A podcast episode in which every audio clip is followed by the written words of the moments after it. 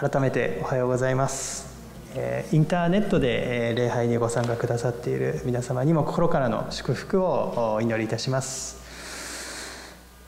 私たちは続けてマタイの福音書を定期的に学んでいます。今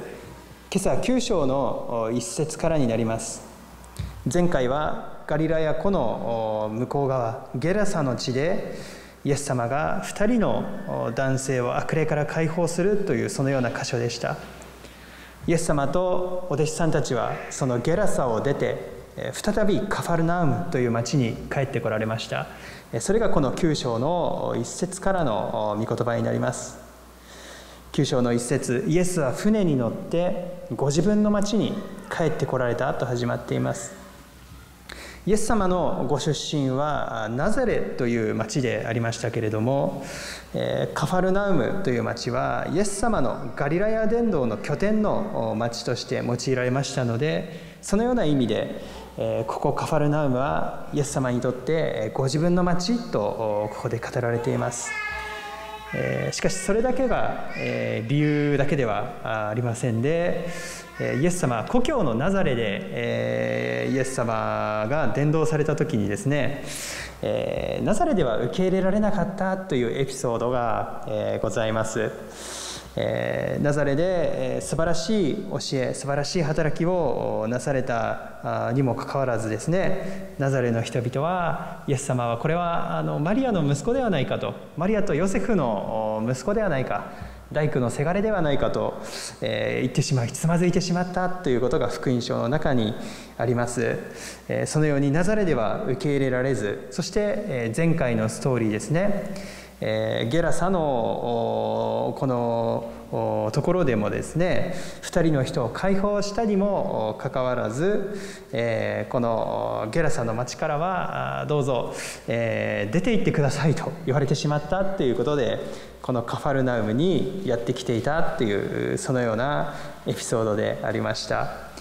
本当にイエス様を両手を広げて迎えたこのカファルナウムとは違って、多くのところではイエス様は受け入れられなかったというエピソードがこの福音書の中には記されています。しかしカファルナウムの人々は違いました。本当にいつイエス様が来ても多くの人がイエス様の周りに集って大喜びでイエス様の話を聞きに来た、それがこのカファルナウムという町でありました。2節を見ますと、すると人々が中部の人を床に寝かせたままイエスのところへ連れてきた。人々が中部の人を床に寝かせたままイエスのところへ連れてきたとあります。先ほどの子どもメッセージのところと同じところですけれども、一人の男の人が床に寝かされたまま人々に助けられてイエス様のところに運ばれてきたということですね。ここには友人に助けられて、また友人の支えによって助けられた、救われた一人の人の姿が描かれています。彼はナザレのイエスという人のところにさえ行けば何とかしてもらえるという一筋の光ですね、希望の光にすがるような思いであったかもしれません。あるいはすでにもう治りたいとか良くなりたいという気力を失ってしまって、希望をもう失いかけていたかもしれません。いずれにしても彼は自分一人ではイエス様のところに来ることができなかったということですね。誰かが助けてくれる、そのような人が必要だったっていうことですね。でも彼には助けてくれる人々がいたっていうことがこの福音書が知らせていることです。他の福音書では彼らのことが詳しく記されています。イエス様のいた家が満員だったので屋上に上り、屋根を剥がしてその病人の方を床ごと上から吊り下ろしたというエピソードが記されています。私たちはこのような友が必要ですね。私たちはこのような信仰の友を持っているでしょうか。倒れても動けない、悲しみのどん底でうなだれるような時、またあまりにも大きな試練を前にして信仰が枯渇してしまう、そのように思える時、もうこれ以上前に進めない、そのような思いにとらわれてしまう時に、私を担いで私を背負ってイエス様のところまで連れて行ってくれる、このような信仰の友を私たちはぜひこの教会で育んで持っていきたいと思うんですね。心を開いて、この人になら何でも話すことができる、この人の前であれば重荷を下ろして本当の自分でいれる、本当の自分を出せる、そのような友を人生の中で持っている人は本当に幸いであると思います。私たちはそのような友をこの教会の中で持っていきたいと思うんですね。私たちの力には限界があり、時に私たちは誰かに助けられ担がれる必要がある、周りの人々にお世話になって背負っていただいて、周りの人に頼って癒し主であるイエス様の前に連れてきてもらう必要がある。私たちはぜひそのことを拒まないで生きていくものでありたいと思います。私たちはそのために佐原教会が建てられていることを信じます。私たちが倒れる時にお互いを起こして励ますために私たちの教会が存在しているということです。そして私たち一人一人も誰かの友となっていくということが求められています。誰かをイエス様のもとにお連れするための人々が必要です。一人で礼拝していても、あるいは良いかもしれませんし、一人で聖書を読んでいても信仰が成立するかもしれません。あるいは一人で祈っていてもその祈りっていうものは成立するわけなんですけれども、なぜこの世界に教会が必要とされているか、それは誰も一人でクリスチャンとなることができないっていうことを表していますね。クリスチャンというのは絶えず実は共同体、コミュニティの中で生きていくものを表しています。私たちは互いに不完全でありますけれども、それでも共に生きていくために一つところに集められているっていうことを確認していきたいと思います。人々が中部の人を床に寝かせたままイエスのところに連れてきた、なんとか起き上がらせてこうやって抱えてきたわけではなかったですね。もう倒れたまんま、そのまんま彼を連れてきた。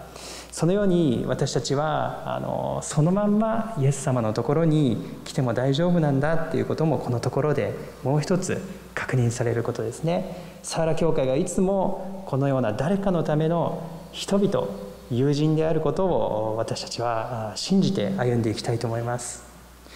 2節の後半にはこのようにあります。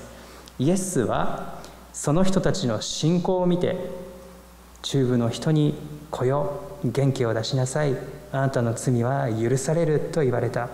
イエス様はその人たちの信仰を見たとここで語られているんですね。その人たち、誰か一人の信仰ではなくて、その人たち、そのグループ共同体の信仰を見られてこのことを語られたっていうことが福音書に記されています。そしてイエス様は言われました。あなたの罪は許される。こう言われたのはこの中部の人、中部というのは手足が麻痺して不自由な状態になった人のことですけれども、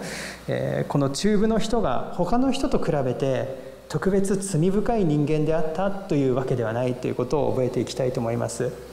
しかし第一に、この当時のユダヤの文化の中では病気とか障害というのは実は罪の結果だったと考えられていたということですね。ある時お弟子さんたちがイエス様と歩いている時に、生まれつきの盲人の方がおられた時に、先生、この方が生まれつき目が見えないのはこの方が罪を犯したからですか、それともご両親、先祖が罪を犯したからですかと、お弟子さんたちですらイエス様にこう聞いたんですね。それほどまでに病気ですとか障害というのはある罪の何かの罰なんだという考え方が普及していたということですね。つまりこの人ですね、中部の人は自分がこうなってしまったのはおそらく自分の罪のせい、もしくは誰かの罪のせいでこうなってしまったんだろうと思ってここまで生きてこられたっていうことです。自分は神様に罰せられている、自分は神様に受け入れられていないと思い込んで、ずっと自分を責めて落ち込んで生活をしてきた人だったっていうことですね。だからイエス様は病気の方、中部の人と呼びかけたのではなくて、来よ、私の子よ、そのように呼びかけてくださいました。どれほどイエス様が彼を愛してくださったことでしょうか。またイエス様は彼を励ますために、彼を希望を与えるために元気を出しなさい、安心しなさい、しっかりしなさい、勇気を出しなさい、あなたの罪は許されているよということをここで語られました。あなたは神に許されて神に受け入れられている存在であるということをここでイエス様はまず宣言されました。2番目に語られることが、この中部の人は他の人と比べて特別悪い罪人ではなかったけれども、かといって全く罪がない清い存在でもなかったということです。聖書には義人はいない、一人もいないという言葉がありますけれども、その言葉の通りですね。この中部の方もまた十字架の許し、イエス様の許しによって覆われるべき一人の人であった、許されるべき人であったということです。つまりイエス・キリストは人の罪を許すために来てくださった救い主であるということを、イエス様はこの言葉を通して宣言されました。3節と4節を見ていきたいと思います。ところが立法学者の中に、この男は神を冒涜していると思う者がいた。イエスは彼らの考えを見抜いて言われた。なぜ心の中で悪いことを考えているのか。立法学者の人々はイエス様の教えを求めてここに来ていたわけではありませんでした。何とかしてイエス様の欠点、過ちを捉えて、そしてこの民の心をイエス様から離そうと狙っていたんですね。4節でイエス様はこのように立法学者に語りかけました。なぜ、どうして、そのように問われたんですね。どうしてあなた方はその心を悪い思いで満たすのか、そのようなイエス様の問いかけがあります。この最後の8節のところでは、イエス様の奇跡を見て喜んで神様を賛美した群衆の姿が描かれています。マタイの福音書はこの喜びと賛美に満たされる人々、同じこの現象ですね、イエス様の御業を見て神様を賛美する人々と、そして心を堅くなにして心に悪いことを満たしている、そのような立法学者を鋭く対比させています。私たちが心の中を何で満たすのかっていうのがとても重要であるということですね。私たちが心を喜びと賛美で満たすのか、それとも悪い思いで心を満たしてしまうのか、本当に私たちは気をつけなければならないということを、この4節のイエス様の御言葉で思わされます。なぜ悪いこ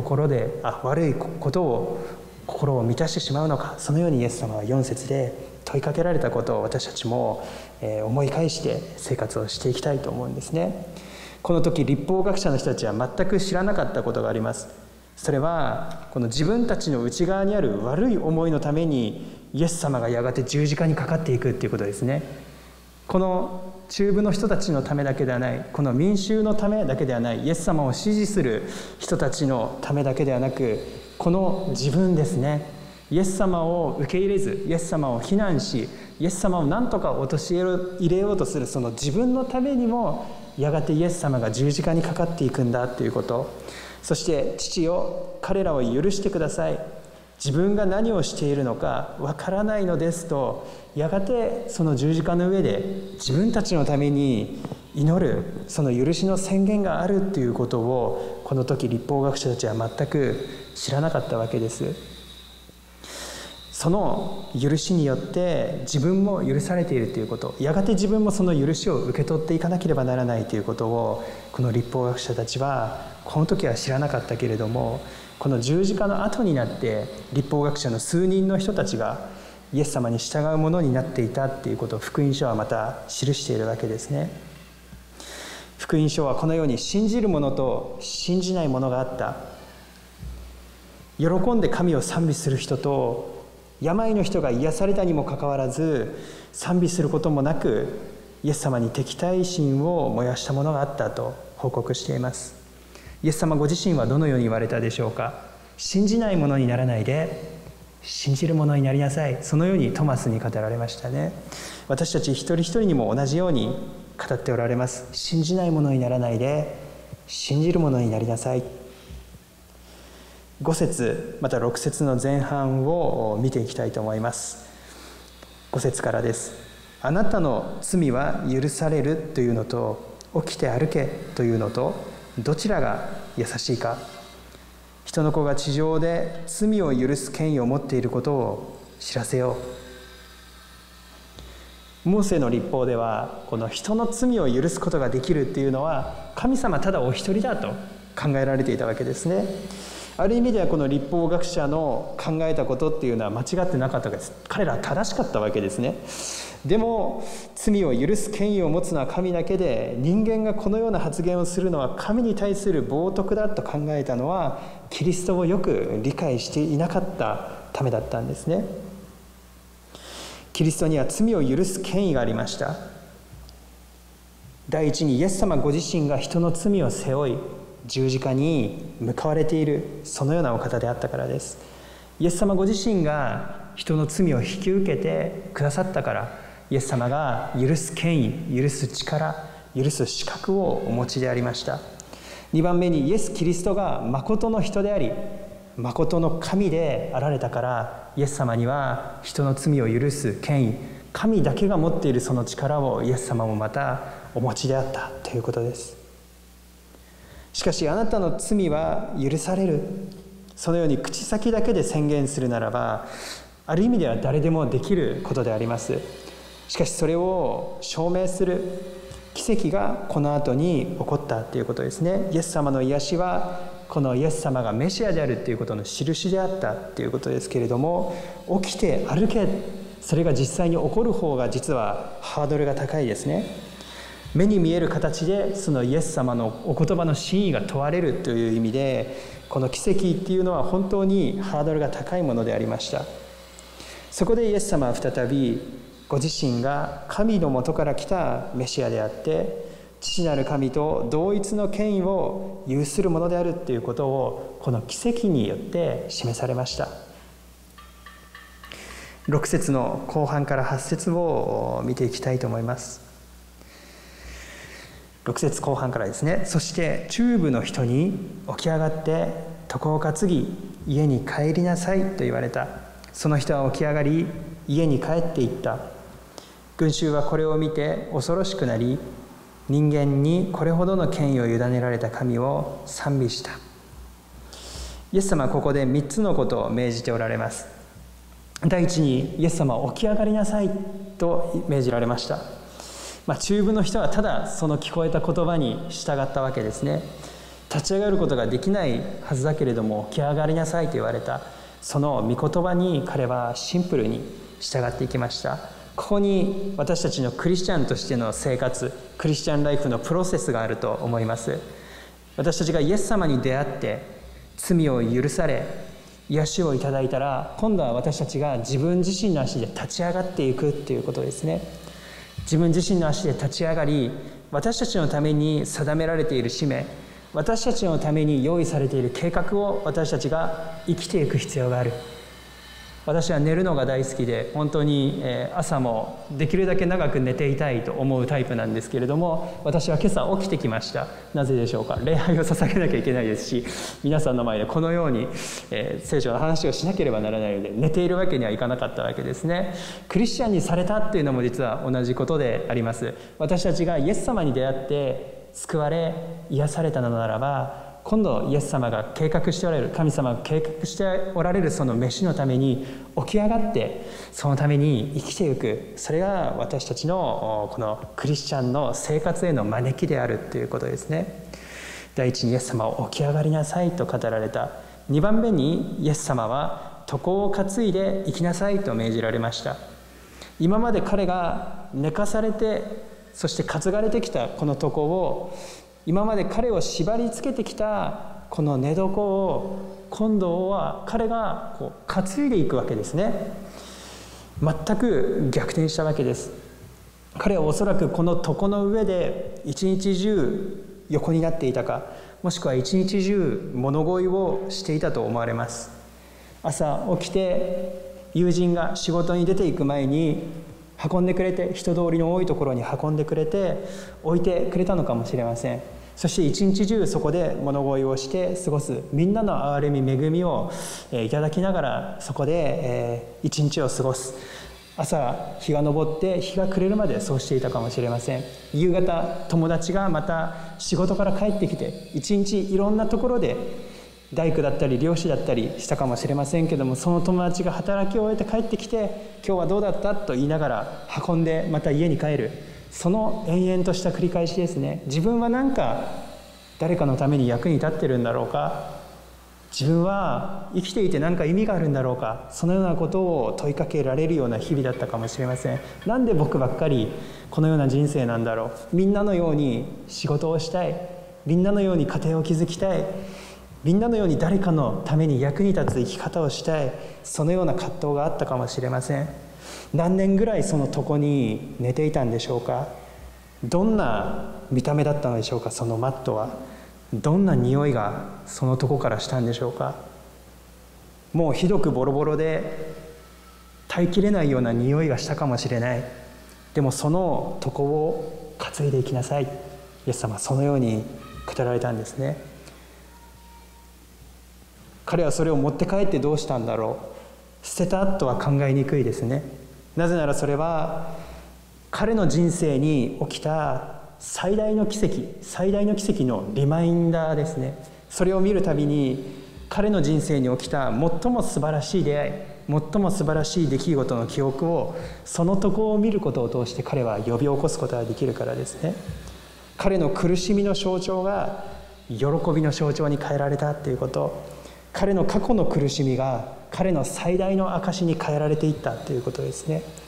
そしてその証を担いで彼は家まで歩いていきました。私たちもまた自分の証を担いで歩んでいく、そのようなものでありたいと思います。3番目にイエス様は家に帰りなさいと語られました。家に帰りなさい。その道の途中すれ違う人たちはみんな驚いたことであろうと思います。もうすでにそれを目撃した群衆は神を恐れて賛美したとありますけれども、彼がその道すがら帰っていくとき、本当に出会った人たちはみんな驚いたと思います。みんな知ってたと思います。手足の麻痺した状態でずっと床に寝ていた、伏せっていた彼が歩いている、そして床を担いで歩いている、一体どうしたんだとみんな聞いたと思います。そこで彼は答えるわけですね。ナザレのイエスに出会いました。これが彼の人生最大のメッセージでした。私たちが初めてイエス・キリストに出会ったのはいつだったろうかっていうこと、この喜びがいかに大きなものだっただろうか、その日の喜び、それをずっと私たちは運び続けているだろうかということを思い起こしてみたいと思います。家に帰るということは家族に、また皆さんのこの関わる親しい人にその喜びを分かち合っていくということを意味していますね。私たちはこの喜びを携えて、救いの喜びを携えて歩んでいくものでありたいと思います。そして家に帰りなさいという言葉のもう一つの意味は、もちろんイエス・キリストが待っている、父なる神様が待っている天のふるさとをそのように指し示しているということもできます。そこに帰るまで私たちは私たちの証を携えて日々歩んでいくものでありたいと思います。私たちが変えられた、苦しみから希望へ、悩みから光の中へ変えられていったという証が多くの人々に恐れと賛美をもたらす、そのようなものであることを信じます。今日はこの中部の人の癒しを通して学んできました。私たちの主イエス・キリストは罪の許しをもたらす救い主であるということ、そしてイエス様との出会いを通して私たちは本当に証をもたらされたものとして、使命をいただいたものとして生かされているということです。最後にお祈りをしてこのメッセージの時を閉じさせていただきます。